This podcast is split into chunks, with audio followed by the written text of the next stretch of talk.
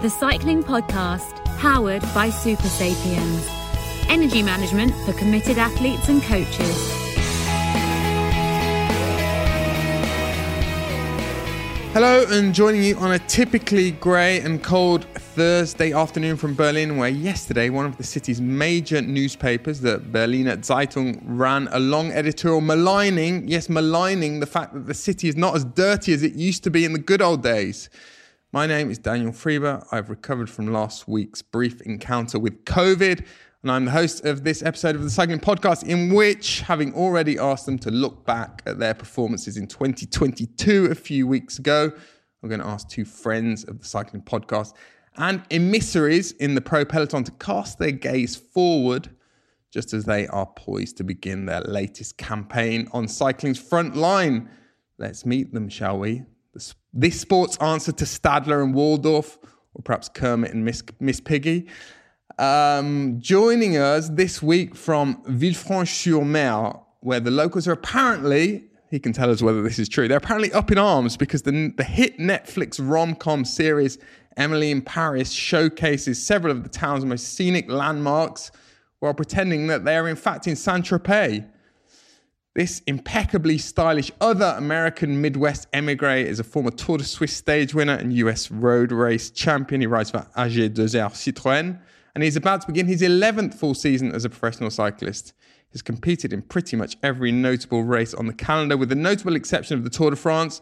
I, like most of our listeners, very much hope we'll see Larry, not Emily, in Paris in July. And why not on top on the top step of the podium? For as we know, he often passes Tadej Pogacar in training. Larry, Larry, we haven't. Hey, good to be back. We haven't discussed yeah. you being uh, ashamed is maybe too strong a word, but you were certainly ribbed no, by Tadej Pogacar yeah, on social yeah. media. And then it was funny because the day after I passed him in training again. Oh really? Oh really? Yeah, yeah, yeah. And then we laughed. Yeah. Very but. good, very good. Um, well, he was very good sport about it, wasn't he? Um, he he sort of, yeah, he is. He he yeah. milked it on social media as well. Um, well, Larry, how are you generally? Yeah, doing well. Uh, just recovering from our training camp, but getting ready for the first races of the year. So I start in Marseillaise this weekend. So, um, yeah, about to get started after uh, seven months of no racing. It'll nice to be back in the peloton. You've assumed your usual podcasting position, um, vaguely I have, yeah, horizontal on your chaise longue. Yeah, um, but, but, I will. I, I, do have to comment on the Emily in Paris thing. Uh, that was season two, not season three. But you know, so if the locals are only up in arms about it now, uh, they're a bit behind. But but yeah, I was, uh, you know, it's funny because I had some friends visit this year, and I was like, oh hey, look, this is where Emily in Paris was filmed, and blah blah blah. But yeah, we're fans. Uh, we're fans of it. So. There, there are similar geographical incongruities in um, the White Lotus in Sicily. The geography of the White uh. Lotus doesn't really add up if anyone's watching that. Um, Larry, and that was big news, by the way, today in Var Matin, your local paper, um, the Emily in Paris uh. scandal. Um, anyway, Larry, joining us next from his Astana, Qazaqstan team camp in the Canary Islands, in fact, from Tenerife where he quipped to us earlier in the week that the most daunting aspect of training was not the interval sessions or the lactate testing, which in fact was on his schedule today, but having to compete in the Kazakh National Road Race Championships every day, i.e., a race back up the Teide volcano to get the best seat for lunch. He's the namesake of a social media sensation whose jokes about teaching have earned him, earned him 1.3 million followers on TikTok. Did he know that? I, who is that Look guy, by the way? You're interested um, um, um, I have more interest to us, quiet for the moment. And more interest to us is the fact that our guest is a former baby Giro d'Italia winner and adult Giro d'Italia stage winner. He's also looking forward to his 11th season in the rarefied air of professional cycling. He's the Ibex of Marshall, Virginia. He is Joe Dombrowski. Joe, um, the TikTok sensation who has 1.3 million followers and tells jokes about teaching. I don't know. I haven't really done a deep dive on this. You probably know more about uh, it than me. Uh, How are you anyway? I've only been mentioned in social media posts being confused with this guy, but there's he's not the only other famous Joe Dombrowski. There's also a professional wrestling commentator named Joe Dombrowski, oh, wow. who I've also frequently confused a sort of, with. A sort of poor man's Joe Rogan, perhaps. Exactly. Um, Joe, how's it going up there on the Teide? How was today's return to base after the lactate testing? Because you Well, you did that, I guess, down in the valley, did you? And then you had to get back up the Teide, which you do every day, which is quite a, a slog. Quite daunting climb, isn't it? Yeah. Yeah. So um, we did five hours on the bike today, uh, and in Astana, the lactate testing is pretty much standardized. Like they do it at every training camp at sea level or when we go to altitude, and they always use the same climbs.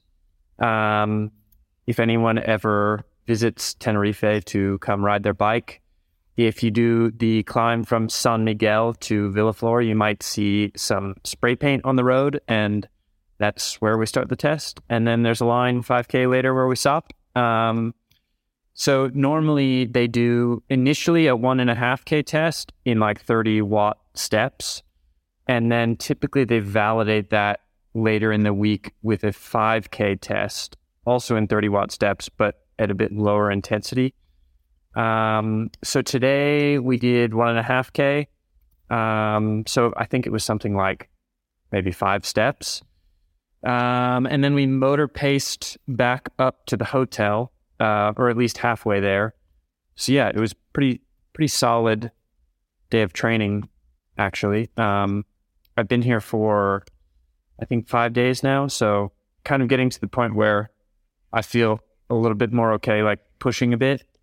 And, and, Joe, everyone up there always complains about the boredom, but as I said to you the other day, I'm trying to lean into boredom more in my life. I think we need more boredom, all of us, um, because it helps creativity. How, are you are you embracing the boredom up there? I suppose it's less of a factor now with good internet access and you know various devices that you can that you can spend your day scrolling on.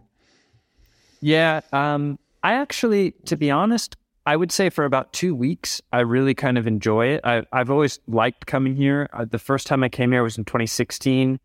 Um, and I've come probably twice per year, typically, almost every year, barring, I think, 2020.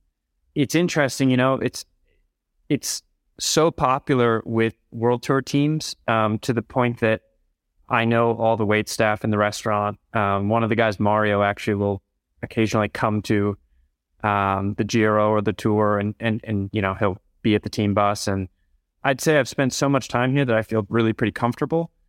Like you say, like okay, after two weeks, the the boredom definitely sets in, but um, there's also something to be said for just having nothing to do. Mm, and and absolutely. and like definitely. also it the fact that you can't really do anything else. I mean, to provide some context, the hotel is inside a national park at the foot of a volcano, and you're probably close to an hour's drive in any direction to get to any sort of um, town or village. Um, so there's not, yeah, there's not really a whole lot to do, but, um, you know, we have a lot of downtime and it's nice to read or watch some films or just do stuff that maybe you wouldn't do at home because you just keep yourself preoccupied with other stuff. Any any talk, any murmurs that there might be a wrap in the pipeline this year, Joe? No wrap that I know of. Unfortunately, uh, how disappointing! Or fortunately, depending on which side of that coin you're on. Uh, well, I was going to start. I was. Gonna, I'm going to start the news roundup um, with a bit of a, a, reference to that, an allusion to that. Well, I was going to say, true to Joe's reputation, which is steeped in the heritage of 1990s hip hip hop, the days of Nas versus Jay Z and KRS One versus MC Shan. We're going to start with some good old beef that's come to light between the members of two teams in the last couple of days. Um, one is manager rider beef and involves that often cantankerous kingpin who goes by the name of Patrick Lefevere and his once star rider Soudal Quickstep Julian Alaphilippe. Uh, the other one pits two Groupama FDJ teammates against each other. We'll start with Lefevere and Alaphilippe and fill you in on what the former said this week about the latter. We know relations have been slightly strained between the two in recent weeks. Now Lefevere has reiterated to Sporza he did have a meeting with Alaphilippe this winter and did tell the Frenchman he was not happy with his performances. Alaphilippe had previously told L'Equipe that no such conversation took place. In the same interview with Sporza, Lefevere commented last last year he won twice. The previous two seasons, three or four times. That's not what I signed him for. He'd also told La, La Dernière newspaper that Alaphilippe has the salary of a champion. Now he has to prove he is one.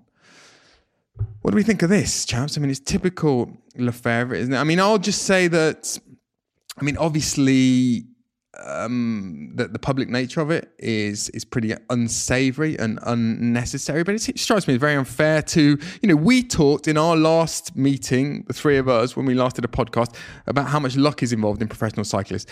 If he a constructive criticism might be, for example, and I don't think this is the case, that Alaphilippe had not been as fit as he should have been, or he had neglected something in his training. But that's not what he's talking about here. He's talking about results.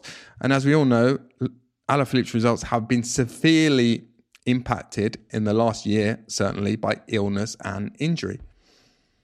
Yeah, I mean, he had that uh that he was in that huge crash in Liège and he was like really, really bad off. So I think the fact that he even was able to come back from that was pretty big, you know, and he won like one of the first races uh, in Wallonie when he came back. So you know, I mean, I think uh, it's a bit harsh because he missed 80% of the season this year and he missed a huge chunk of the season and he won right on return. So I think already that was pretty pretty big. Again, he wasn't super consistent by the end of the year, but you know, I don't think that's totally fair to judge him over this one year where he crashed a lot and was sick. So, well, yeah, it wasn't only the crash in Liège. Like, if I remember, he crashed in Liège, he crashed in Strade Bianche, uh, there was another crash. Was it? I crashed him out in Brabantse Pijl. In the Vuelta? yeah. And I don't think he's, I mean, there are, there does seem to be some riders that really find the crashes, but I wouldn't necessarily say that's him. No. I mean, there is an element of like, unless you're really like, I'm just going to sit at the back, at the back, back, like last wheel, which is probably the safest place in the bunch. If you're going to fight, and and be you know try to be in the front, then like sometimes just people crash in front of you, and that's mm. what happens. I mean, there's obviously the suspicion here that Lefevere has his shiny new toy, and that new toy is Remco Evenepoel. He doesn't need Alaphilippe to the same yeah. extent they did need him. I mean, I said in our predictions podcast, Larry, that I one of my predictions for 2023 was that one of these guys on the super long contract would break their would break their agreement with their current team and they would be transferred somewhere in 2023, probably mid-season. Um, Alaphilippe's contract is not that long; it, it, it expires at the end of 2024, but this is starting to smell like the maybe the start of a parting of ways. I don't know. I don't know. I think um, it depends on in, how it goes, you know? Yes. We'll see. Yeah. And in general, those long contracts definitely, you know, you open up the possibility of between management and rider if if things I mean, typically, not always, but typically the long contracts are going to quite high value riders. And then when a team's investing that sort of money, when things go awry, uh, and they look at how long they're locked into that agreement, I can imagine it being a source of tension. Well, talking of tension, that was one bit of internal strife playing out very publicly. Another one's come to light because the Groupama FDJ rider David Gaudu has been revealing details of his very frosty relationship with the team sprinter on his Discord channel, or on a Discord channel. Um, in messages that were subsequently screenshotted and went viral, Gaudu wrote that he hoped Démare, Arnaud Démare, that is the team sprinter, wouldn't be picked for the Tour de France. And he also said that at a recent team gathering, Démare even refused to share an elevator with him. Gaudu has since apologized on Twitter conceding that his issues with Démare should have remained private. Meanwhile, the two riders' team manager, Marc Madiot, said that Gaudu had made an immature mistake. Madiot added, They may not be friends, but I'm not asking them to be. They just have to work together. Now, chaps, this shocked me because two cleaner cut fellows than David Gaudu and Arnaud Démare. I mean, Arnaud Démare looks, I mean, he's about 31. It looks as though he's, he's yet to be introduced to a razor. Um, David Gaudu yeah. looks as though his parents would need to accompany him to a PG at the cinema. Um, I can't believe that they, I can't believe that these two aren't getting on. Um, but maybe I'm just you naive and I don't know enough about the, that team. Yeah. Go on, Joe. Well, so I only saw this at, at lunch after our ride like an hour ago. Uh, a teammate showed me this headline. But um, they were both here in the hotel, uh, and Gaudu is still here, and Démare is not. Don't know if that's anything to do with that conflict, but I just thought it was ah, interesting. interesting. Well, maybe David Gaudu has got too much time on his hands, and he's he's embracing or not embracing the boredom enough and spending too much time on his Discord channel. And, I mean, um, it's a bit do. strange that he has a Discord channel with a bunch of fans or something of cycling. Like, what is a Discord channel? That that uh, yeah, I asked this question. That's another like, story, but you just like bitch and moan about something. it's like a WhatsApp sort of thing. You know, it's like having a WhatsApp group, but then he has it with some fans, I guess, right? It's yes. like it's a bit of a weird thing to tell a bunch of random people uh, you know, like obviously that's going to get out into the media now. yeah. as Larry and I were discussing before we started recording, David Gaudu is also a Twitch sensation, but that's another. We're not going to open that can of worms. We'd spend another half an hour trying to explain what Twitch was. Um, a- anyway, chaps, um, enough of the off the bike shenanigans. Let's get to some racing. Start with my favourite discipline, cyclocross. It was the much anticipated Benidorm round of the World Cup at the weekend, as discussed with Rob Hatch and Laura Meseguer a couple of weeks ago. The crowds were large and passionate as we expected, and the racing was exhilarating, particularly the final lap of the men's race where Wout van Aert and Mathieu van der Poel traded blows and the lead several times before van der Poel held off Van Aert to win. Dutch flag was also fluttering high above the Costa Blanca after the women's race. No great surprise about the nationality of the winner, but the violence of Femke Van Empel's attack certainly stunned her rivals and the course side fans. Van Empel's victory over Puck Pieterse also gave her a now unassailable lead in the World Cup. Laurens Sweeck still leads the men's World Cup by 46 points from Michael Vanthourenhout. On the road, I'm going to going to go in ascending order of importance in rounding up the last week's results, ending with the most prestigious. Um, at the weekend, the season started in Spain with the Gran, Gran Premi Valencia, which was won by Arnaud De Lie of Lotto Dstny, one of a sack full of victories he'll no doubt amass in 2023. Remaining in Spain, we've also had the start of the Challenge Mallorca with the Trofeo Calvia, and that was won on its very first outing in an Intermarché jersey by Rui Costa ahead of Louis Vervaeke and Ben Healy. Former teammate of yours, Rui Costa, Joe, at UAE? Yes, in UAE, yeah. Yeah, surprised to see him they, starting with such a Wanty bang. does seem to get well. I, I was just going to say, um, Wanty. I think if you pulled, it's it's interesting to kind of get a sense of what people's perspective on teams are within the bunch. And I think if you polled a lot of riders, maybe two or three years ago, if like, hey, would you want, let's say all things being equal, salary, whatever, would you want to go to Wanty? I think there would be a lot more people that would say they would want to go there now than two or three years ago. Mm. They seem to get a lot of out of the. They seem to get a lot out of their riders. They're good at yeah, upcycling. Definitely. They're good at upcycling, aren't they? Not recycling, but you know, sort of turning riders who were considered past their best into well, sort of restoring them to their former glory. And uh, what is that though? Uh oh. I mean, I think they they've invested a lot in like uh, you know technology. I think they took this Aike Visbeek guy from um, Sunweb. CSM, Sunweb, or whatever, and I think he's just really like putting in a lot of the things that they did at Sunweb. Uh, you know, like you know, just dialing in the equipment. You know, things like looking into what kind of tire pressure they have to ride. You know, optimizing their nutrition. I think it's just really they've done a lot with all that stuff, and then I don't know if they have um, they have some Greek coach who's supposed to be very good also. Um, you're, getting, you're, not getting mixed up with Quick Step with no. Uh, they also no. have a Greek coach. He actually used to be a rider. Anyway, apparently he's very good, and uh, you know I don't know. I think there's a lot of uh, different things going on that, um, yeah, have sort of led to this good uh, cycle. I also spoke with Calmejane in the airport, and he said that the ambiance in the team was really lovely which lovely amber. You is definitely worth something. Ambiance, can you? Yeah.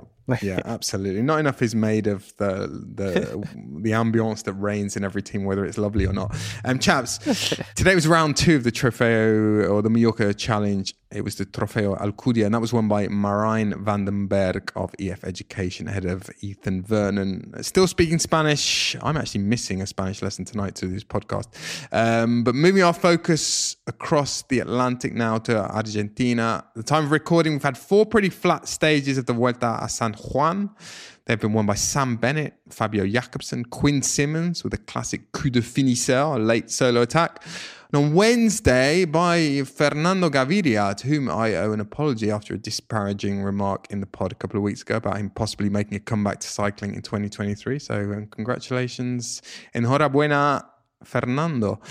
Finally, in last week's episode, we were mid tour down under. We were feeling the rush. The wheels were in motion, per the official race song, as discussed with Mitch Docker in last week's episode. UAE's Jay Vine had just taken the ochre jersey, but two potentially decisive stages lay ahead, including one to Mount Lofty on the final day. Well, I can tell you that the winners of those last two stages were Bryan Coquard of Cofidis and Simon Yates of Jayco AlUla ahead of Vine who, thanks to that move with Yates on the final day, held on to take the overall victory for his new UAE Team Emirates team. Yates was second overall with Pello Bilbao third. Some notable performances in Australia from Magnus Sheffield, who was fourth on GC, just 20 years old still, and Antonio Tiberi of Trek, Trek Segafredo, 21 years of age he is, um, who was eighth on the GC. Star of the week, nonetheless, was without doubt Jay Vine. Let's conclude this week's news roundup by hearing from him and his partner Bree talking to Matt Keenan after that final stage. Yeah, pretty incredible to be standing here wearing this jersey. Like, and the way we drove that was first class. Like, the guys, incredible. Marco, the in the car, always calm, always collected, giving us clear instructions. And then this one behind the scenes, really helping me out. So, yeah. Bree, who was more nervous in the last kilometre, you or him?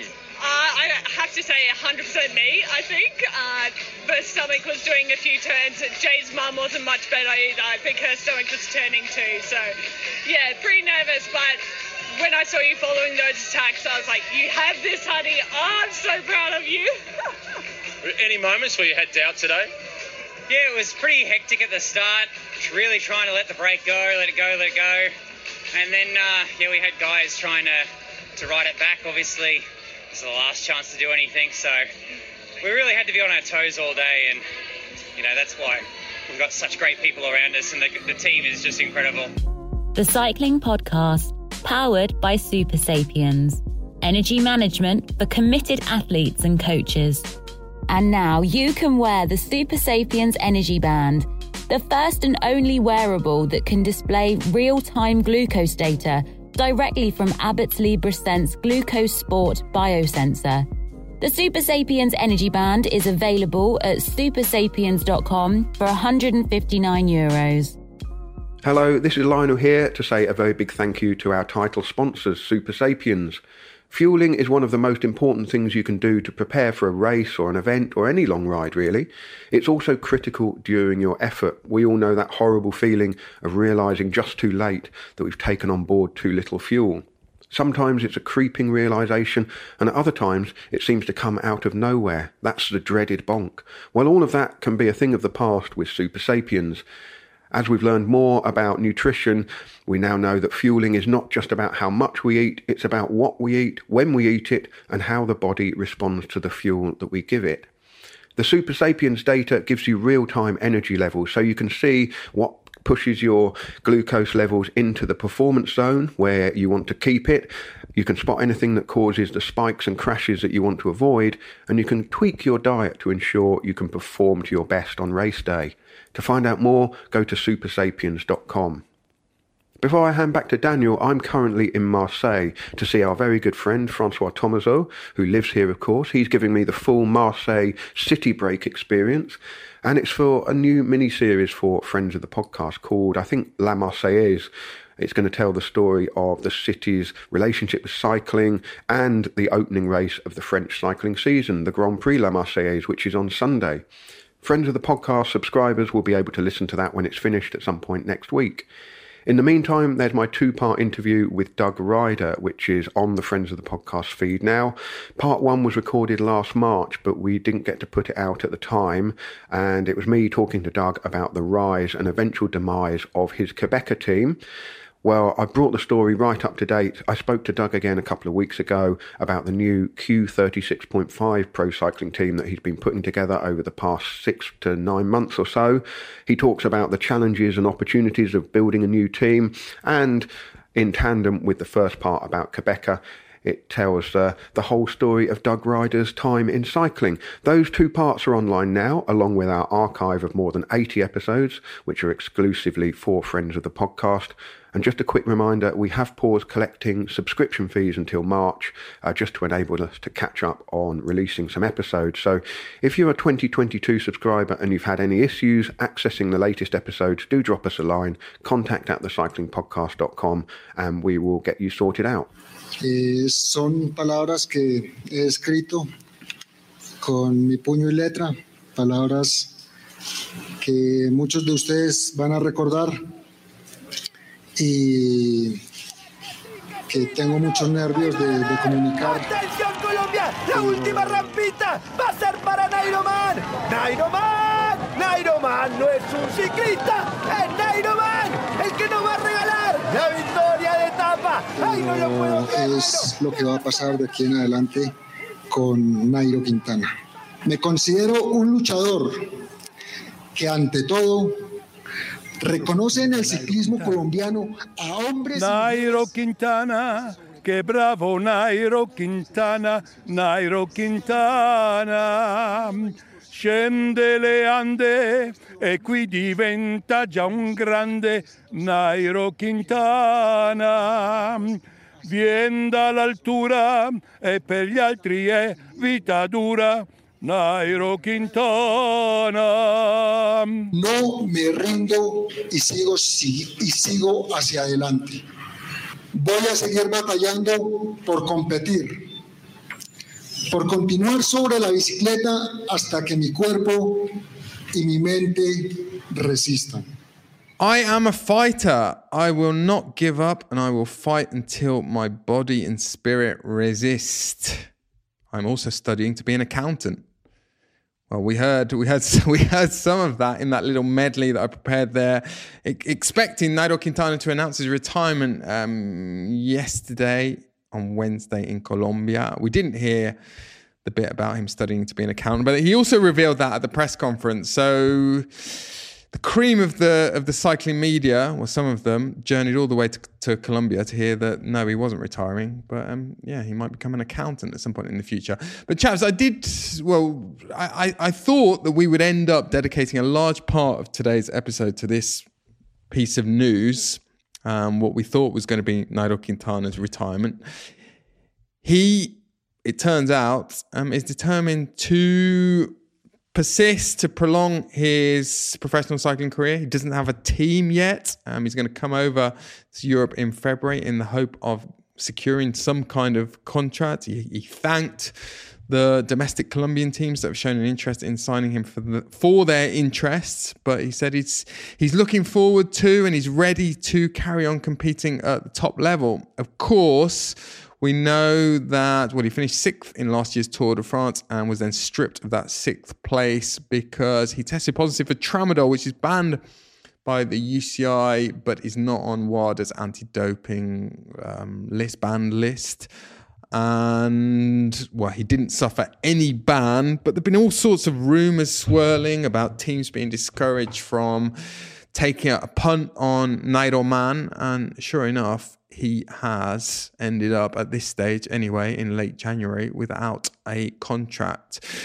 So, what now for Nairo Man? Um, I mean, the first thing to say, chaps, about this was that it was a big I mean, it was it was a huge deal in Colombia, obviously, because Quintana, you know, of all the Colombian riders, he does have this this kind of mystical air about him. You know, the story of Nairo Quintana is a fascinating one. It's the kind of story that um, in professional cycling, we particularly as, as narrators of the sport, we absolutely love and we we we soak up, we drink up.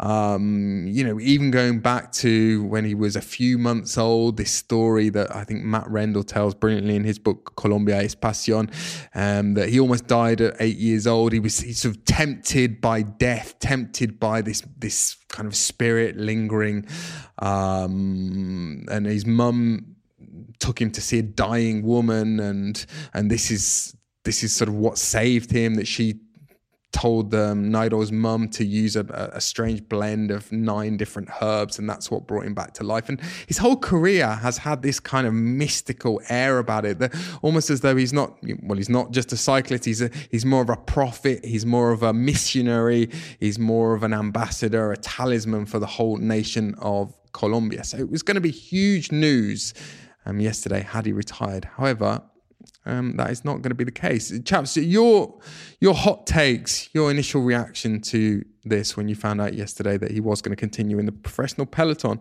I mean, I that didn't really that, surprise me. Oh, you you go, Joe. well, I, I thought that the news was already confirmed that he was retiring, so I was surprised that he said he's continuing. Go ahead, Larry. What did you? Yeah, no, I mean, I I don't know. I just uh, I would have been really surprised if he retired because. Uh, I mean, just looking at how he raced last year and the fact that he didn't really like give up very quickly on trying to find a team, like I feel like he's not going to stop till he tries to, till he finds a team, and I'm guessing he'll find some sort of team. Uh, what team that would be, or what you know level? Uh, you know, I imagine he'll find something or work something out. I mean, he definitely has a hard mentality. You know, yeah. Like, uh, so I don't see him. I tend to agree with you. I don't see him just sort of giving in so easily, but he says he wants to race at the highest level. And it's like, I mean, just in terms of numbers, like how many World Tour teams actually have a spot? Even if they were interested, like how many spots are actually available now that we're at the end of January? Mm. I mean, there, has been talk of teams being able to shuffle their pack a little bit and maybe send riders down or back to their development teams and to maybe find a place for Nairo Mamba. I mentioned the reaction in Colombia and the sort of anticipation of this announcement. Let's hear, shall we, a bit more about that from a friend and colleague of mine, uh, Juan Carlos Bejarano from Win Sports TV. And well, he certainly followed Nairo Man's press conference in Bogota very closely yesterday. Yeah, we only had one source, that's true and as a, a colleague, Colombian colleague. Um, I think that Nairo did think about retiring. I understand that uh, you know he was he was not happy with the things uh, that that were happening, and I, and I will assume that he did think about retiring, but obviously he's also a human being. He's a hero for Colombia. This is what maybe some people in Europe don't understand. Um, Nairo Quintana is just it's not a simple cyclist. He's a hero. He's Nairo Man. He's no es un ciclista. He's Nairo Man. exactly. He is out there in terms of popularity, together with players like uh, football players like Falcao and James Rodriguez. And I could say he's he's even more loved than any other football player and uh, any other cyclist, including Egan Bernal. So people him. He's been out uh, cycling this week, training, and he has seen how people him, what he means for the country. And I read um, lots of messages directed to him in Twitter, in Instagram, in Facebook. Please don't give up. Please don't retire. Uh, and I think he, he read that and, and probably thought, you know, well, I'm going to continue. So that's what I think could have happened. I, I can tell you, Daniel, that every single radio and television network stopped during the press conference, just paying attention to whatever he was saying.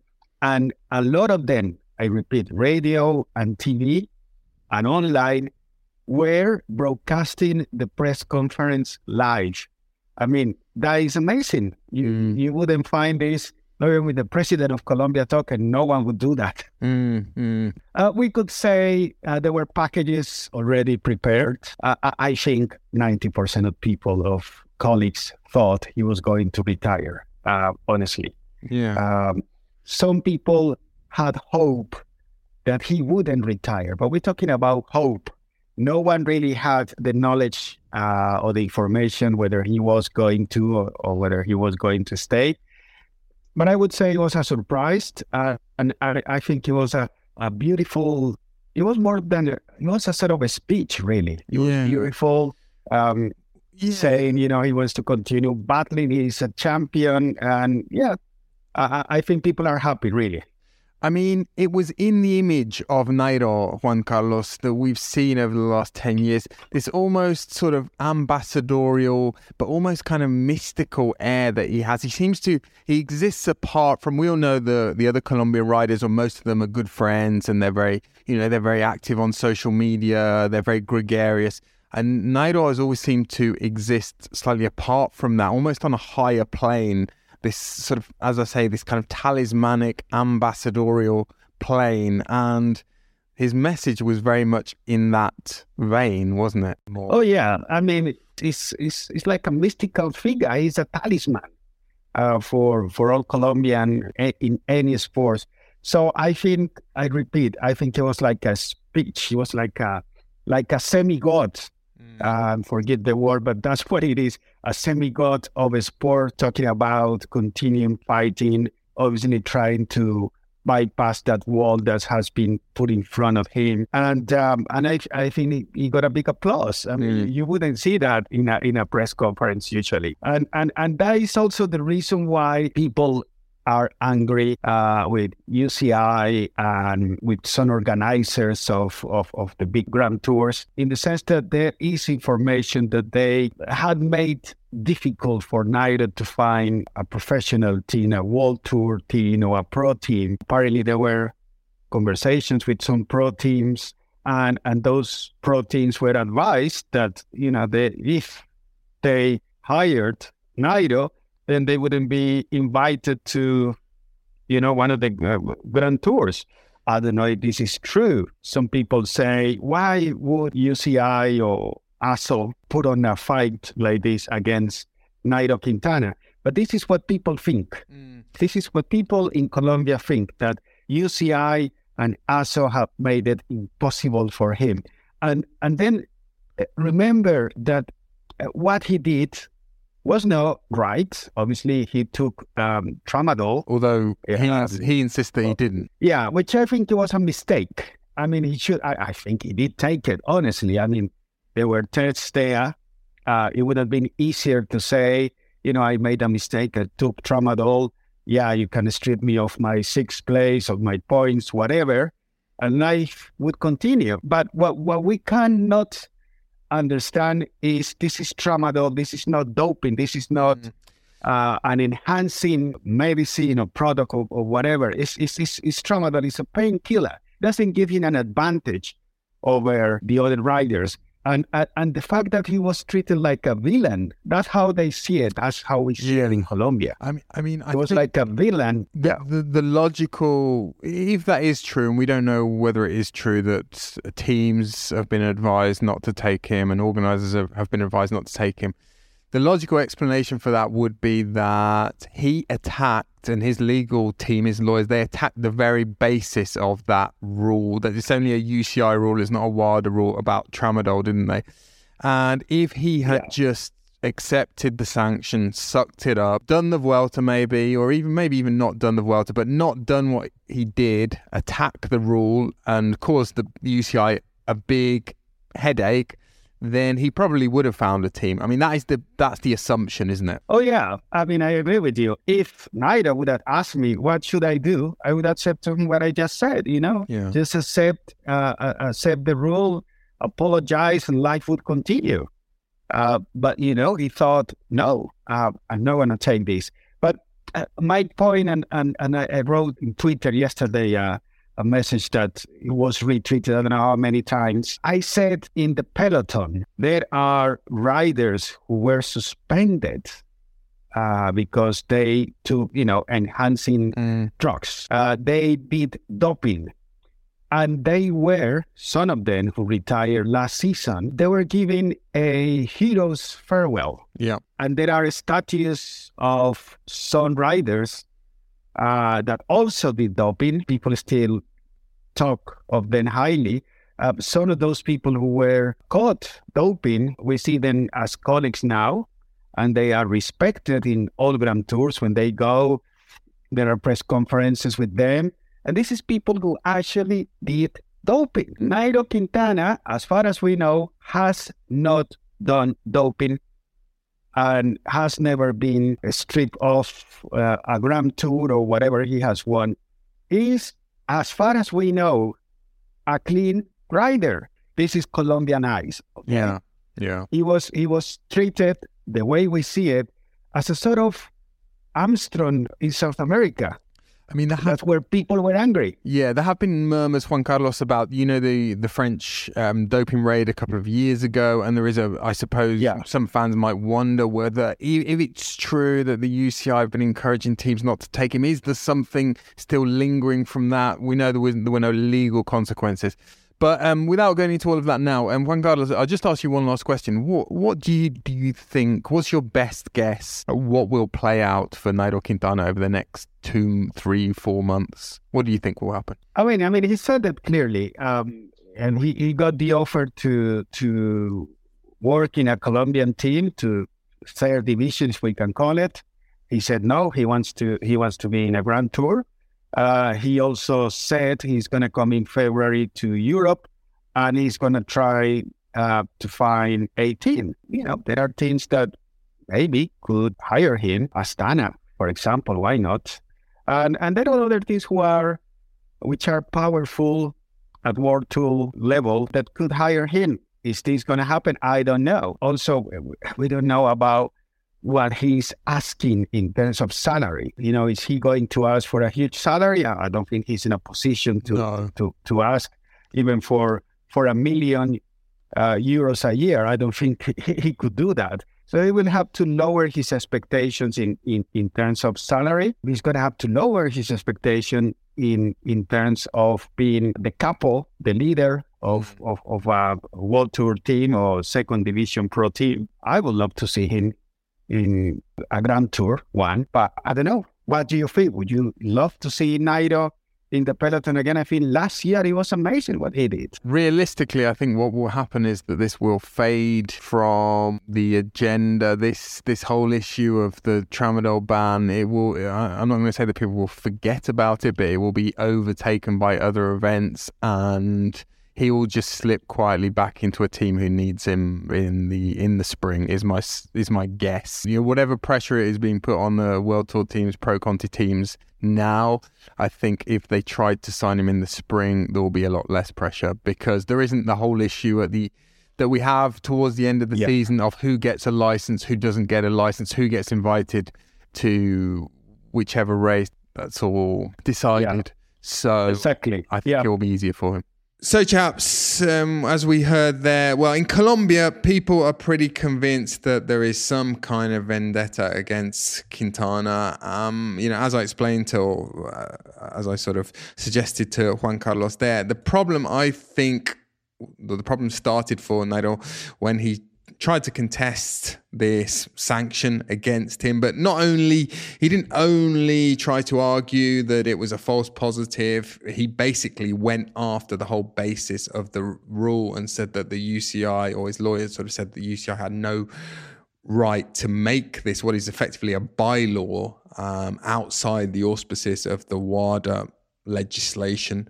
Um, and, and I think that that probably put people's people in in high places backs up. I mean, just on the issue of the the tramadol positive. I mean, you guys uh, have been very aware. I mean, it's a couple of years now that these tramadol tests have have been happening. Um, as far as you're concerned, what you've seen, what you've observed, has it pretty much been purged from the peloton? Do you think? I mean, certainly everyone must know oh, that. A- absolutely, yeah, yeah. I think? mean, that's what I was like.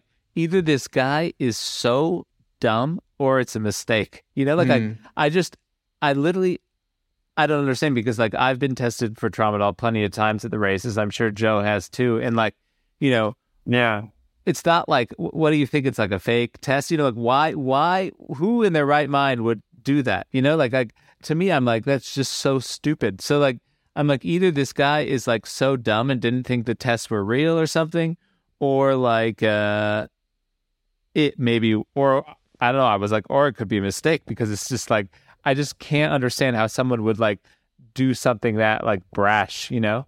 Um, but yeah, right. I mean, now in the Grand Tours, if you get tested, I've never gotten post race tested in the Grand Tour since they instituted the tramadol test without also doing the tramadol yeah. test. It's always been yeah. accompanied, so it's like it's not like they're not going to test for it. Um, but yeah, I couldn't really comment on whether it's possible to test positive from it from something else, or I mean, you know. I mean, I expected that. I, I, I, I expected that to be part of his defense. I did a bit of reading and a bit of research about that, and there, there have been. Um, there have been studies about how false positives for tramadol can come about, not necessarily with the test method that's being used by the UCI, but with other test methods. So I expected to see that when he brought his case to the Court of Arbitration for Sport, but it wasn't there. Um, and and parallel to this, guys, I mean, in the whole in Nairo's whole rhetoric, I mean, we heard how kind of defiant, how belligerent he was in his press conference. Um, it was a pretty sort of stirring speech, and then he also released the whole text of the speech in a statement.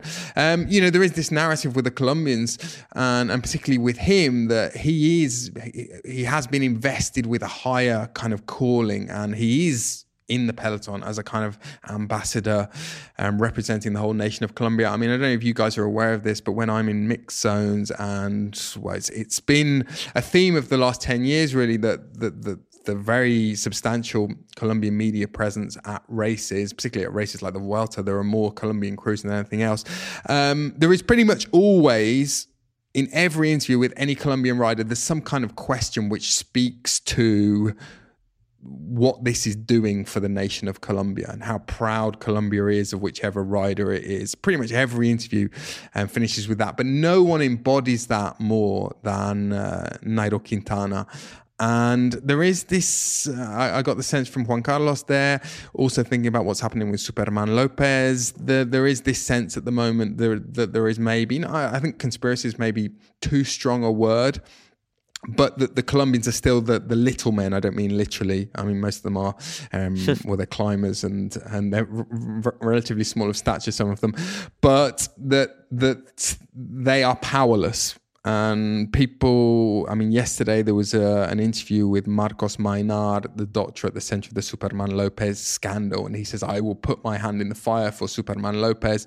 Um, I gave him, well, he actually said that he gave him a legal drug, Actovegin, but he said he certainly didn't give him anything illegal. Um, but yeah, the, the, there is this this feeling that I think is growing, is gathering momentum in Colombia that that they are the victims of of something sinister. I mean, I I think given the status, of, without speaking to the specifics of any of those cases as to you know whether the riders are guilty or not guilty, um, I think given the status of cycling in Colombia, um, there there may be some sort of level of confirmation bias where uh, people want to believe in their heroes. Maybe when there's an instance of a number of cases in a relatively short time frame that people feel that there may be you know something against them or or whatever. And like i said i i i don't really know the details um, about the quintana or the lopez case any more than what i've just read in the media. But you know you see as you mentioned like i've i've seen at the grand tours i mean the the colombian fans outside the buses of teams which have Colombian riders, it's it's incredible the turnout, and I think they feel really closely uh, to their riders, and they they probably do really embody kind of a, a heroic type figure within that country. So I can see it being difficult for people to accept. Yeah, I think it's I think it's very traumatic, Joe, because you know Colombia or Colombian cycling had one one golden age in the 1980s with Lucho Herrera, who, well, he had three fantastic years between 1985 and 1987. And then mm, in the 90s and early 2000s was a very fallow period. And, um, and then Nairo, particularly, well, he was in the vanguard of this new generation. And they, well, he, the, the, the, the glory days rolled back. And, and in between i think you know that fallow period coincided with a lot of strife in colombia political strife. I mean just to i mentioned matt rendell in his excellent book colombia es pasión. I'll just read a little passage from there when he talks again about why these cycling stars are, invested with such responsibility and such status in Colombia. He says, unacknowledged by the global sports industry, the sons of the peasantry have found in cycling a refuge from rural decline, a place where they can apply the traditional peasant virtues of patience and persistence, lucid observation, and the stoic forbearance of physical pain. It has allowed them to transition to the heart of global capitalism and earn considerable livelihoods from the marketing arms of companies looking to sell their goods to national and trans- transnational markets. Some have even turned global sport against the forces of uniformalization and used it to strengthen their own local identities. A few even have the president of the republic on speed dial and in a country that has seen such sudden, disorienting change, their success and status are interwoven with Colombian nation building. So that, I guess, gives some perspective to it. I mean, I don't know if you've got President the President on, of the Republic on speed dial. Yeah, I don't know if either of you have got got Joe Biden on speed dial, chaps, or whether you see yourselves in a, in a similar no. vein. Um, fair, fair.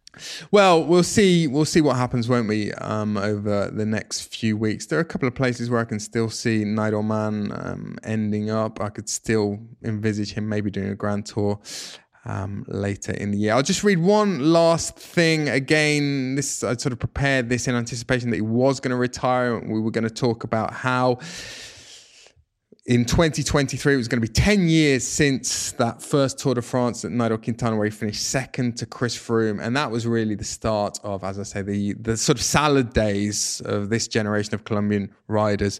Um, I'll just read what Carlos Arribas wrote in El País after that 20 13 Tour de France. He said, until this tour, until Nairo Quintana, the long range provocateur on the Pailhères, on the Ventoux, on Alpe d'Huez, and the Semnoz, visited the Champs Elysees podium three times on Sunday night, as second on GC, as the best young rider, as the best climber in the tour. The code, the password, the open sesame that unlocked our understanding of this new age in Colombian cycling had six letters, Risoul. It was in that location, a ski resort 1,844 meters above sea level and nestled in a forest which extends all the way to the colossal Col de Vars that over two days in September 2010, Colombia, its cycling, its escarabajos were born again. Over those two afternoons, Nairo Quintana, a young lad aged 20 at the time, followed one victory in a road stage with another in a mountain time trial to break the resistance of the American Andrew Talansky and wrap up the Tour de l'Avenir. The Tour de l'Avenir, as far as people like Carlos Arribas were concerned at the time, was the, the germ of everything and the germ of this fantastic new age for Colombian cycling, which, well, on it goes because Nairo Quintana has not laid down arms just yet. Okay, boys. Well, we've dealt with the week's news. We've dealt with Nairo Quintana and his non-retirement. So finally, we're going to get on to Larry Warbasse and Joe Dombrowski. And having discussed your 2022 seasons a few weeks ago, I thought it would be op- opportune and pertinent just a couple of days in Larry's case before you embark on your 2023 seasons to talk about, well, first of all, to talk about what we've learned, what you've learned since we did that podcast a few weeks ago, because we know that you were about to, you were supposed to have your debriefs. Um, you were supposed to get your report cards from your teams for 2023 or 2022, sorry.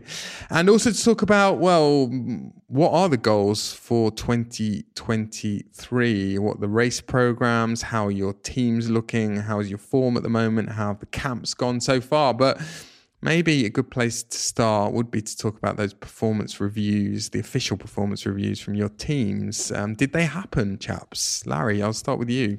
Yeah, I mean, so we had one uh, in October when we did our sort of end of season slash preseason uh, 2023 camp, and uh, we did you know all this like physiological testing, blah blah blah, and then we had our performance reviews, and I mean mine was pretty simple since uh, you know I didn't really race very much last year. It was just like a lot of crashes, didn't you? Yeah, you know, it was kind of like okay, you crashed. Uh, that's not ideal.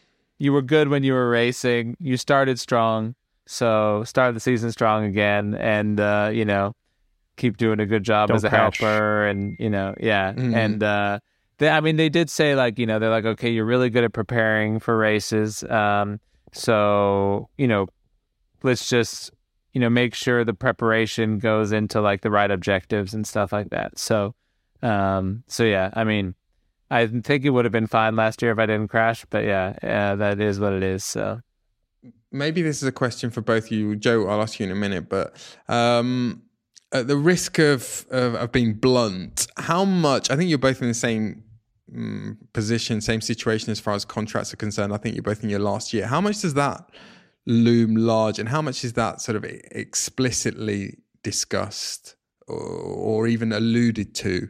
Uh, you need to do this in order, and then when it gets to May, gets to June, we will offer you another contract.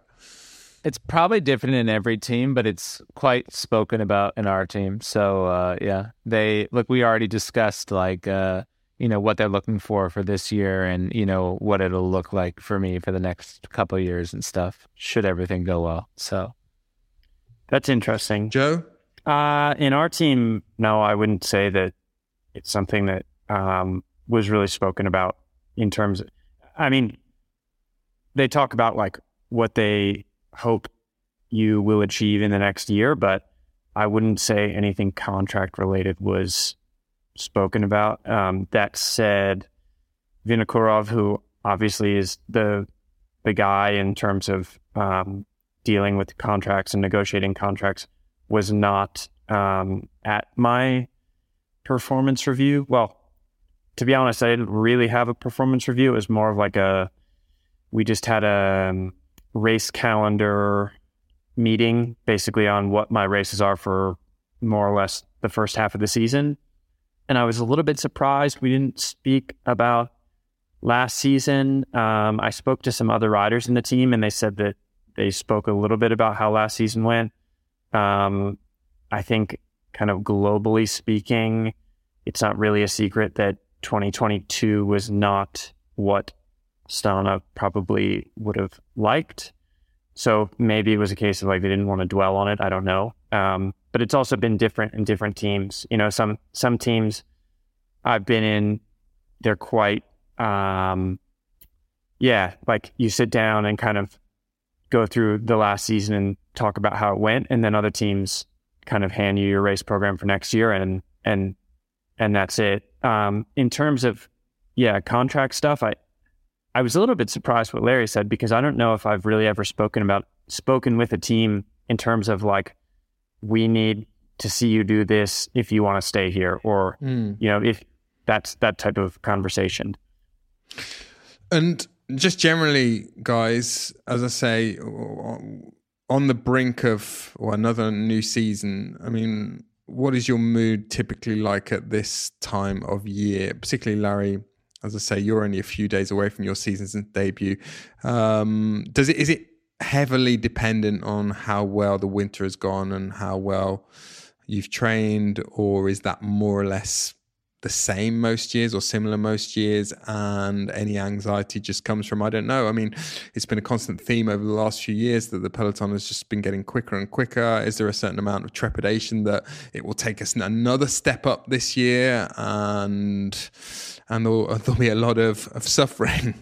Yeah, I mean, I think there's a there's a lot of different feelings. You know, I mean, okay, so every year you're training slightly different. You know, um, I mean, you do generally the same kind of stuff. So, um, you you know, you know your numbers. You know, like you know where your values are. Then you go to training camp. You're out with everyone else. So you kind of get a gist of like how good a form you're in. You know, um, but there's always this sort of apprehension when you haven't raced for a long time like will i be good you know because like it's it's totally different being in the peloton being in a race versus being in training you know it's like you can have the best numbers in the world but sometimes it doesn't work out in training And then on the contrary, maybe you don't have the best numbers, but it can be great in the race. So um, it's definitely something. It's kind of like you're almost like, will I still remember how to race my bike? You know, like like will I get dropped after 10k? You know, or like will I be smashing it? You know, so um, usually you get to the race and you get about like 10k in and you're like okay like this is fine you know like i'm not shit uh, but like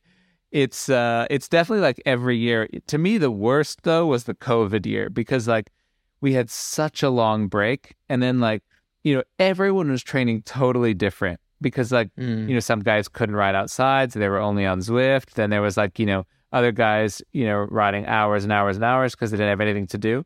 And then you're like oh my god like will i still be able to ride my i was more nervous then than any time so the normal season you're a little bit nervous but like it should be fine. And then, uh, yeah, but for the moment, I feel good. Uh, I'm excited for the races. Uh, you know, I think I'm in good shape, and yeah, I, I think it'll be good. I'm looking forward to it. And I've seen, well, certainly the first three races on your program, Larry, uh, La Marseillaise, Étoile de Bessèges, and the Tour des Alpes Maritimes, I think, yeah. for the first three races.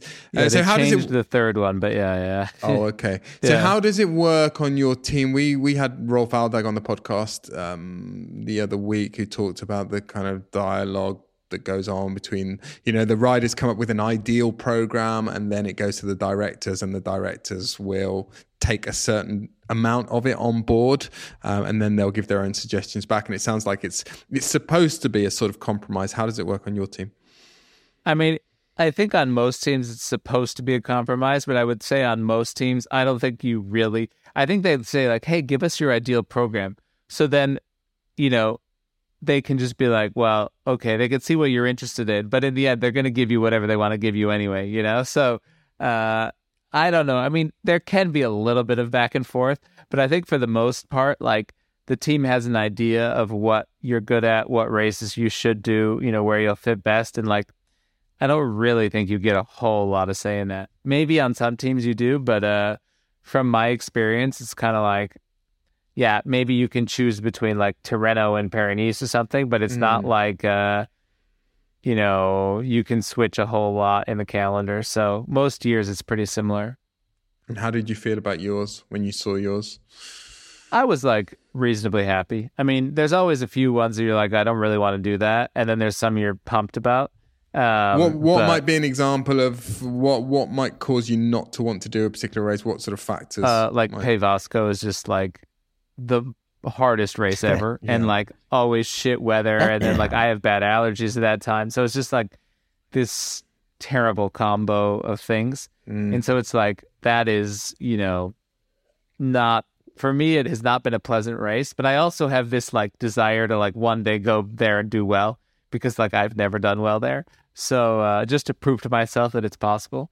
Um but yeah, for example, that was one that like I'm like that's not awesome. Um but then, you know, for the most part, I like most the races on my program. It's just like, uh, and there are positives to País Vasco, Pays, País Vasco also. But, you know, I don't know if I got put in some like small backwoods French Cup race that like is just a bunch of attacking and like not very pleasant to be at. Uh, that's something that I would be like, okay, not happy about. But I, am not doing uh, one of those, so that's okay.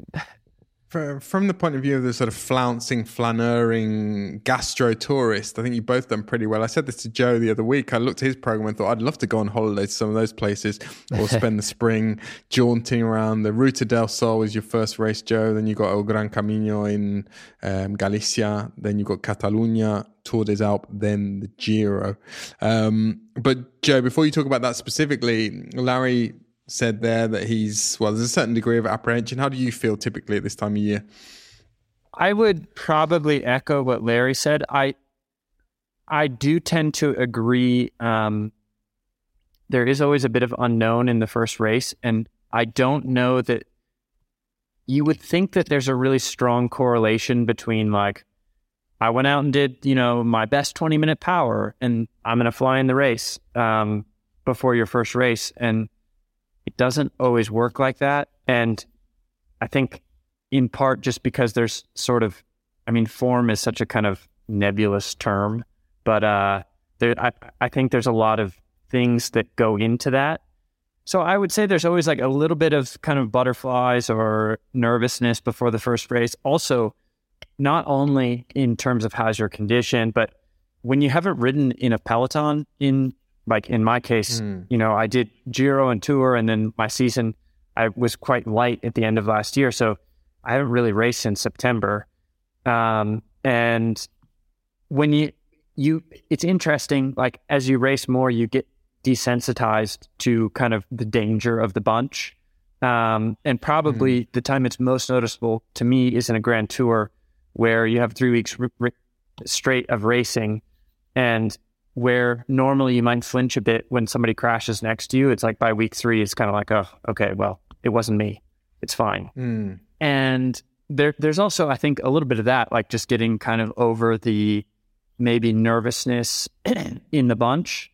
And I would say that the nervousness in the bunch is also elevated, maybe because everyone's feeling the same thing, or maybe because it's February and everyone's extra motivated compared to, say, October.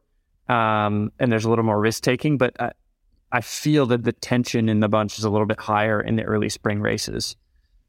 Do you are there particular measures that you take or a, method that you use to mitigate some of that risk when you know that um, maybe your skills aren't as finely tuned as they are at other times in the year? There, is there an area of the peloton you try to ride in, or that you try to avoid, or anything that you try to keep in mind?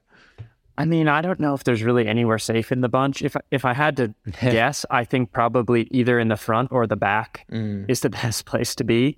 But unfortunately, the race doesn't happen from the back, so it's better to be in the front.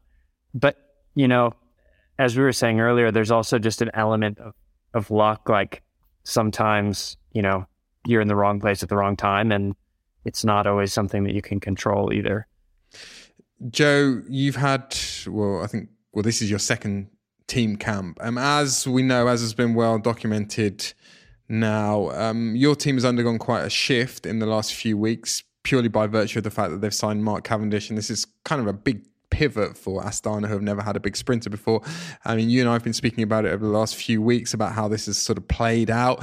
Just tell us what you can about how you found out that this was happening because it all seemed from the outside it might have seemed a little bit cloak and dagger. There were pictures that went viral you know sort of paparazzi shots of cavendish arriving at alicante airport and in non-team kit but getting into a team car riding the team bike being snapped on the team bike on a road you know somewhere near calpe.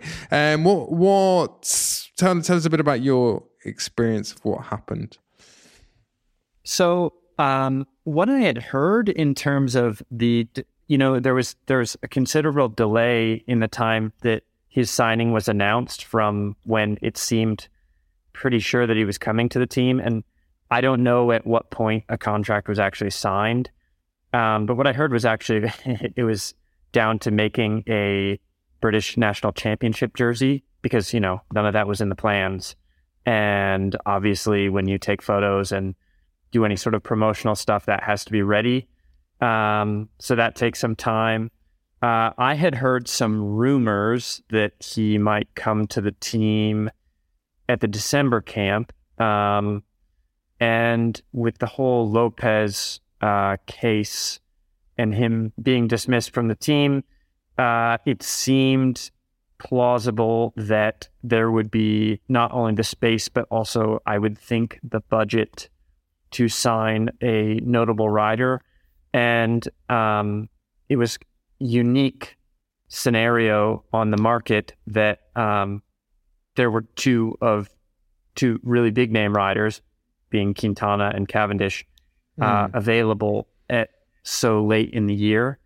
Um, so I sort of had the suspicion that um, either of those could have happened. I saw in the media that the team was not interested in Quintana it's it's funny because Astana really since the team was created, I don't think they've ever had they've had sprinters, but they've never had you know a real world class sprinter.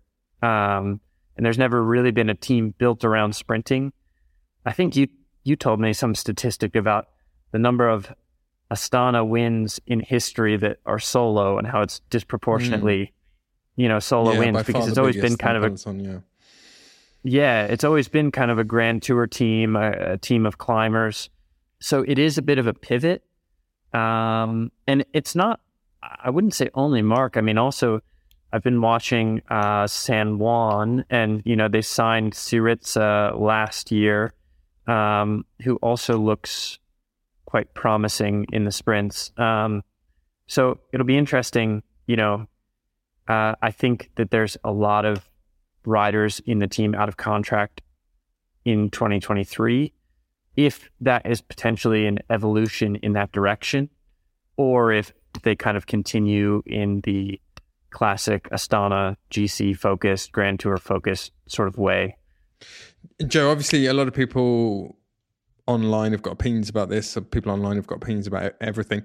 But um, what is the thing that you've read and you've seen that you can debunk as someone who knows Astana? You've probably seen these sort of generalizations or these assumptions about what Astana is and the reasons why it won't suit Mark Cavendish. Um, is there something that you've come across um, on uh, and and thought to yourself, well, actually, that's going to be fine. That will work. People shouldn't be concerned about that.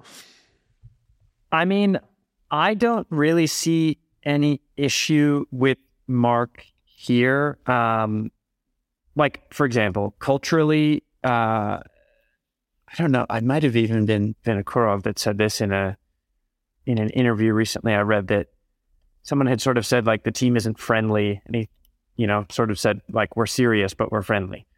Um, and I I think culturally, uh, it's an interesting mix of kind of Kazakh um, and Italian dominated culture. Um, I think really the big point bringing a sprinter into the team is building out a team around the lead out.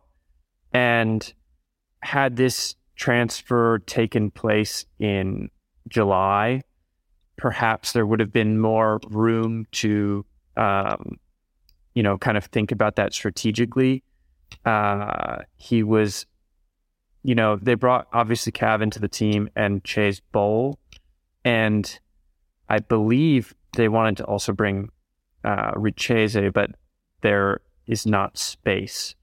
Um, so, to be honest, of all the kind of hot takes, I think the only one that is really of any importance or or valid is um, can you really dial in a lead out? You know, get him where he needs to be at 200 meters to go in, you know, the biggest races and that's something that you know remains to be seen. I hope so. I mean, yeah, I think it would be cool to see him win a 35th Tour de France stage. I think most of us would agree with that. But just to conclude this part, chaps, about 2023, we did talk, we touched briefly um, in the last podcast we did about maybe resolutions, things you were trying to change, things you were going to really focus on in 2023. Joe, you mentioned the fact that you were going to try and hit the ground running a little bit more, get some results early in the season. Um, but anything else, chaps? Has anything been sort of added to the that list of resolutions? Anything you've been really focusing on, thinking about a lot in these first few weeks or preceding the 2023 season? Larry? I definitely think I'd like to get off to a good start as well. Um, you know, because I just think like that keeps you it starts yeah it gets the momentum going like uh and it starts going in like a good way right from the gun because like if you get on the back foot it's really hard to catch up uh you know especially when you have like a really pro like a program that's just chock full of races and uh super busy it's it's hard if you start off on the wrong foot it's really hard to catch back up uh, until like halfway through the year you know so um, for me it's really to have a really good start and uh, yeah hopefully it just gets better from there. And also, like to add to what Larry was saying, I think there's a lot to be said for the momentum of starting the season well. But, you know, cycling, in some ways, you need a short memory, but also I feel like everyone kind of has a short memory and your sort of position in the team and how they use you within races and maybe how they change your race program, you know, what races you get added to or taken out of, definitely kind of can rely heavily or weigh heavily or be based on um, how you go early on. And it's kind of like if you start well, you get into the races you want to do. Um, mm. You know, and, and the team sort of uses you strategically within the team at a race in a way that you probably are going to be happier with than if you start mm. poorly. Um, because if you start poorly, it, it can easily kind of turn into this thing of like, well, this was your race program, but now it's not. And you're getting sent to stuff that you didn't want to do. And then it's, it also. It can all turn a bit Patrick. It can all turn a bit Patrick Lefevere pretty quickly. yes, exactly. The Cycling Podcast is supported by Science in Sport. Science in Sport, fueled by science. Thank you very much to Science in Sport for supporting the Cycling Podcast. I'm reliably informed that Science in Sport have a limited edition run of the vanilla gels back on scienceinsport.com. Now, they were very popular, but have not been available for a little while, and Science in Sport are bringing them back for a short period. They don't say exactly for how long, they don't say how many are available. They're limited edition on a first come, first served basis. So if the vanilla gels were your thing, be quick and hopefully you can get them before they go out of stock on scienceinsport.com. Do let us know if there are any flavours um, that you particularly like uh, or you would like Science in Sport to bring back or innovate. They don't reply to my email about uh, the cassoulet gel anymore. Um, as I'm in Marseille, how about a bouillabaisse flavoured gel? Would that work? Or maybe pastis? pastis would work, wouldn't it? A nice mild aniseedy flavour. I might suggest that one. Um, while I'm here in Marseille, I'm going to go for a run around the old port. And as we're staying in an Airbnb, there's nothing to eat in the cupboard, so I haven't had any breakfast. So uh, before I go, I'm going to have a Science in Sport gel just to keep that uh, feeling of emptiness at bay and hopefully give me a little burst of energy as I start to flag towards the end of my run. But uh, whether you are uh, making short, intense efforts or riding for a long time, Science in Sport have something for your ride. Go to scienceinsport.com to see the whole range. Okay, chaps. Well, we're going to conclude this episode by talking a little bit more about what you want to achieve in 2023 in a slightly more abstract way. I mean, we've been discussing um, us three, and, and I've sort of put it to you guys that basically your job is to be fit and to get fit. And um, as we've talked about before, results can depend a lot on luck, but you have to be fit at the races. But you know, there are a lot of different ways to skin that particular cat. Um, we had Tobias Foss, the world time trial champion, on here a few weeks ago, and he said precisely that there are a lot of ways to get fit and to get into good condition.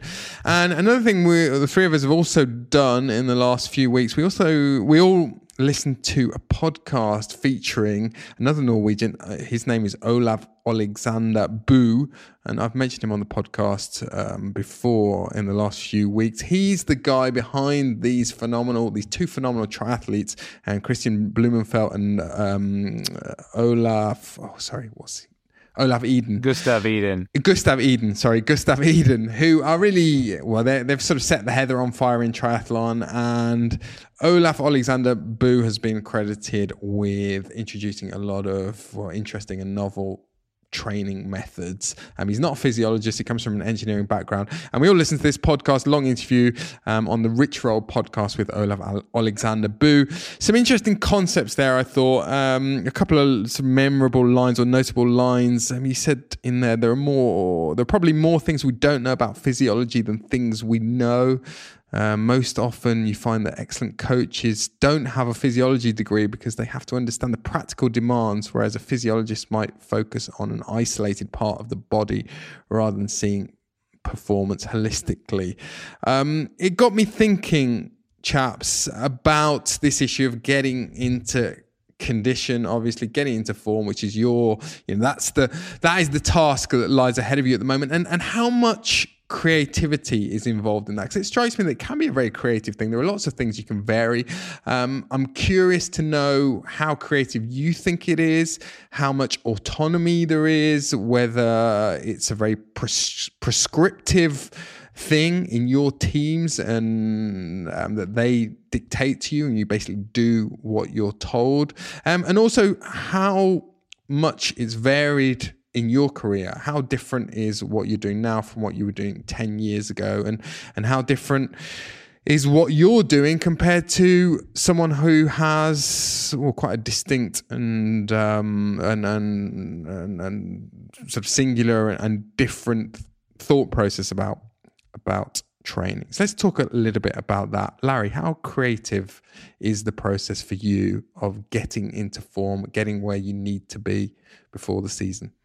Yeah, I think for me, it's potentially a little more creative than uh, some other riders because, like, I'm really interested in this kind of stuff. So I'm always reading about training, you know, listening to these podcasts with Olav Aleksander Bu, like the things like that. And, you know, I'm trying to, like, you know, just absorb as much information as I can. And um, so for me, it's usually like a discussion with my coach. Um, we speak together and I say, like, okay, you know, I think I need a little bit of this. Oh, have you seen this, you know, study or whatever. You know, like I'm really like looking into all this kind of stuff.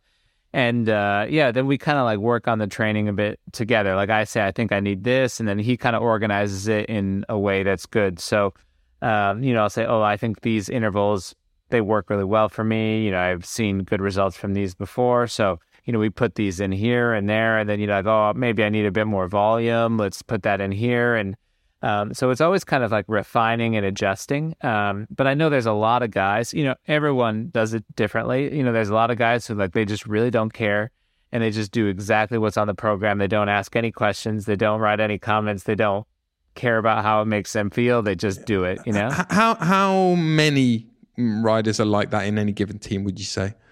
I mean, it's probably half and half, I'd say. Okay. Like, uh, there's really a big mix of both, you know?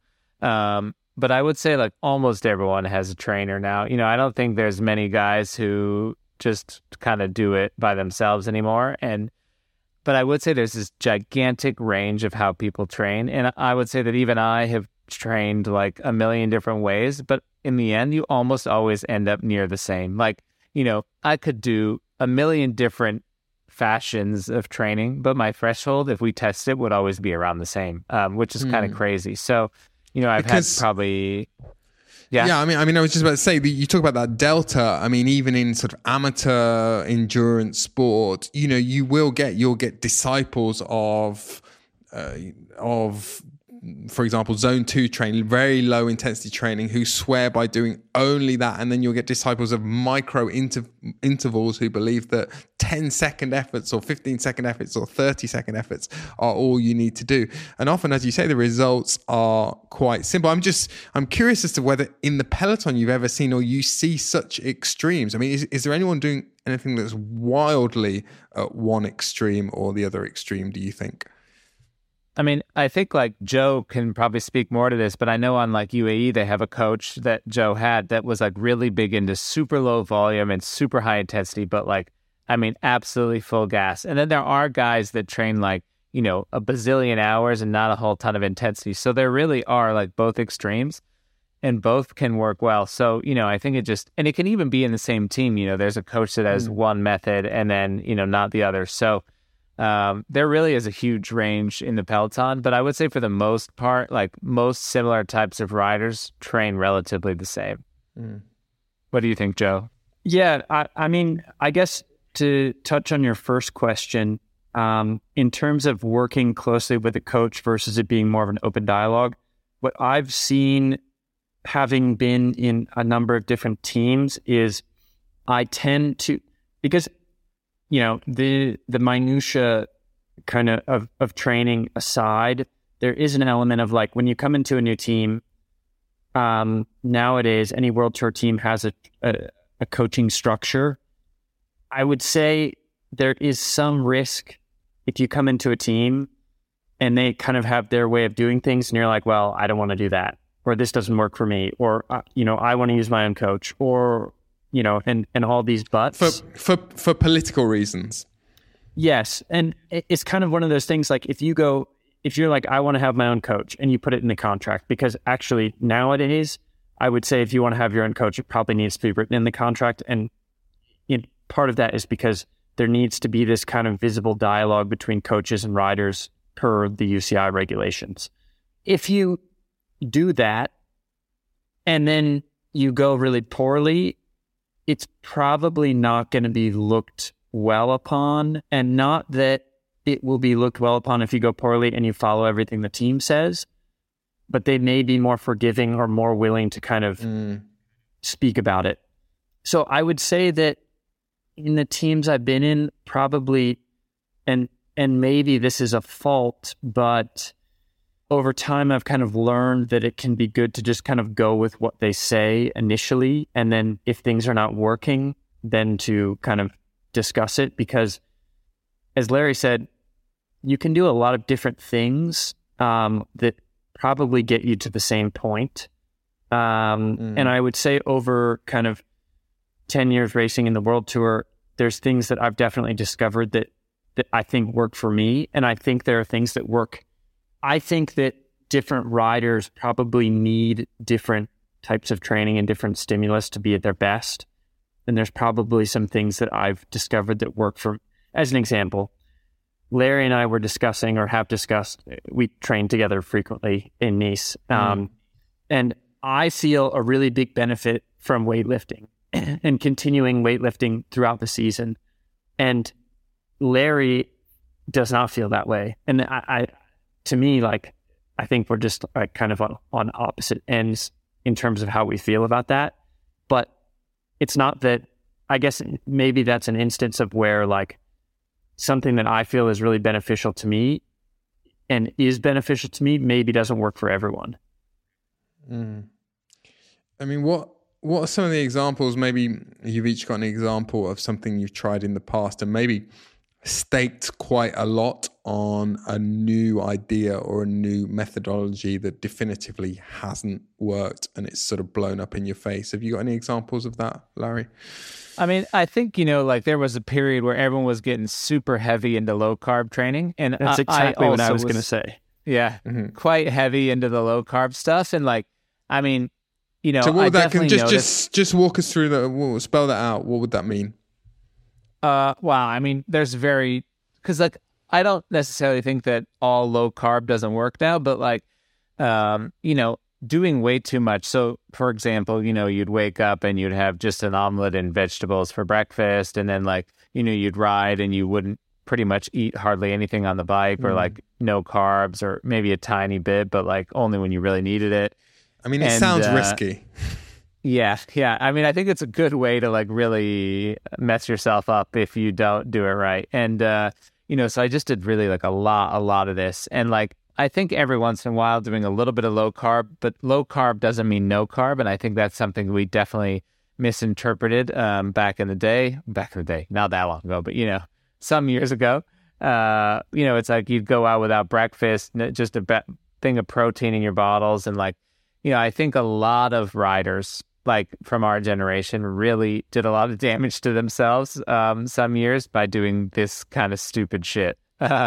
And you know, now I'm still, you know, I think the occasional low carb ride, but that could mean, you know, like you have a low carb breakfast, so maybe, you know, an omelet and veggies, but then like you still eat a little bit on the bike, you know, like 30, 40 grams of carbs an hour rather than like just having like nothing and waiting till like, you know, mm. three hours in to eat your first piece of thing. And then you come home and you're totally ravenous and like, you know, I think. Um, and this is more, this is to train different energy systems rather than to lose weight. Am I right? Yes. Yeah. I mean, some people it thought it was like the best way to lose weight for the while, but like, I definitely don't lose weight when I do low carb because it's so strenuous on my body. And then, like, yeah, you're just like, it's like you're too hungry when you come home. And yeah. yeah. So for me, I, I really need to do a lot of high carb training. And then, I mean, every once in a while you can do something lower carb, but uh, yeah, I would say like 85% of my training is like very high carb now. Mm. So that was one big example, mm. I guess. With what, I mean, what kind of drop off in, what were the, the, how did the results, the poor results of that manifest themselves? I mean, were you literally struggling to finish races or what? How uh, bad did I mean, it get? Well, one time I did something really dumb. Like I thought I could like go like uh, ketogenic for like a week. You know, I was like, I'm gonna do the keto diet for like you know, a week to like lose weight because I, I had read somewhere that like if people are on the ketogenic diet, like they produce their own uh like I don't know what is it like anti-inflammatory something, you know? So I was mm. like, "Oh wow, I bet that's good for recovery." So like if I just like can be ketogenic, I'll lose weight and I'll recover better, you know? But I was like, I'm going to do this like the week between Catalunya and País Vasco. And I was like good mm. in Catalunya. And so I just didn't eat, I think, a single carb the entire week. And uh, I didn't really lose that much weight. And I felt like shit. And then I got to, uh, then I got to País Vasco and I was okay for like one day. And then I just absolutely like totally fell apart. And yeah, I didn't mm. end up finishing the race. I mean, it was snowing the last day and stuff. So it was a bit of a combination of things. But yeah, that was not, that was a failed experiment of mine. So that was in like 2016. But, but yeah. Well, it's, would, it's a fascinating. Sorry, go on, go on, Joe, go on. No, I, I would sort of echo Larry's statement in that I think the kind of low carb stuff is probably um, Jonathan Vaughters once told me it's like putting salt on food. A little bit can make things better, but too much and it's not edible, which I think is probably about right. Mm, um, mm, But no, it's I think it's something that like probably has some value sometimes, but it's a risk. I think it probably too. I think you know going back to kind of the do you follow what what everything the coaches say and do it sort of mindlessly, or do you kind of have a dialogue? I do think that sometimes um, we as riders can be our own worst enemy when we try to overthink things. Um, because a lot of the kind of tenets in good performance are really pretty simple. And there's probably an element of where riders want to get that that 1% and you kind of go down a rabbit hole and it's easy to get excited about the 1% and it Whereas like maybe the the viewpoint of a coach um, who is kind of dissociated from that can kind of take a more thirty thousand foot view. And mm. um, just be a little bit more. Yeah, it, it, it would be interesting. It's like you know they talk about people who are sort of like let's say for example like in investing like retail traders who are like constantly trading tend to underperform those who just sort of do nothing and buy and hold an index fund. It's like it would be hmm. interesting mm. if you could have that sort of data in even like the world tour population. Like how do guys perform those that kind of mindlessly do whatever the coaches tell them in their respective teams versus those that are a lot more kind of um, active.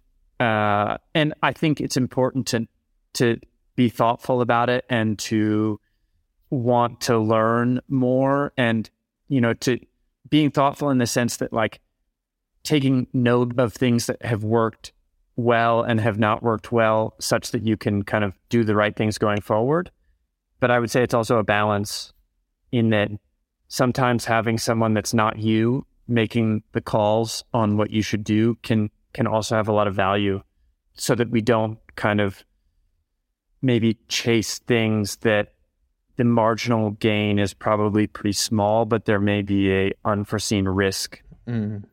Yeah, I mean, it, it's a fascinating topic, and it's fascinating. You know what I said, the the quote there from um, Aleksander or Olav Aleksander Aleksander Bu that you know more is not known about physiology than what is known, and you know we think of sort of science as being something that's constraining, but the, it strikes me that the as the science evolves as far as human performance is concerned, then it, it, opens up even more scope for play and sort of a kind of plasticity and treating the the human body as a, a, blank canvas that you guys, well, you you have the obligation, but also the sort of liberty to kind of play with and experiment with. I mean, obviously, the subtext in professional cycling, the history of professional cycling, is that one of the means of play and creativity, unfortunately, for a number, an era, certainly in the sports history, was doping in the 90s. That was, I think, the big, the big instrument that was used to manipulate things. But it's still, you know, guys, it still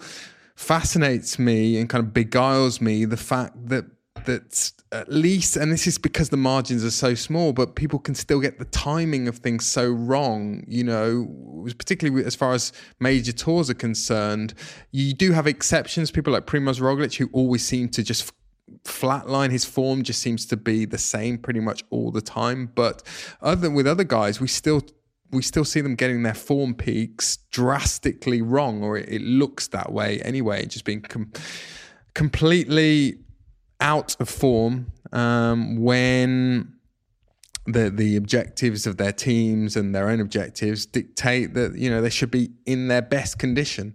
Um, that still well, happens, doesn't it? I have a question. I think Larry and I are probably on opposing sides of this debate. So we were talking about training, and you know, Larry said sort of like I could do all these different things, but, but if we tested my threshold, it probably comes comes out to about the same.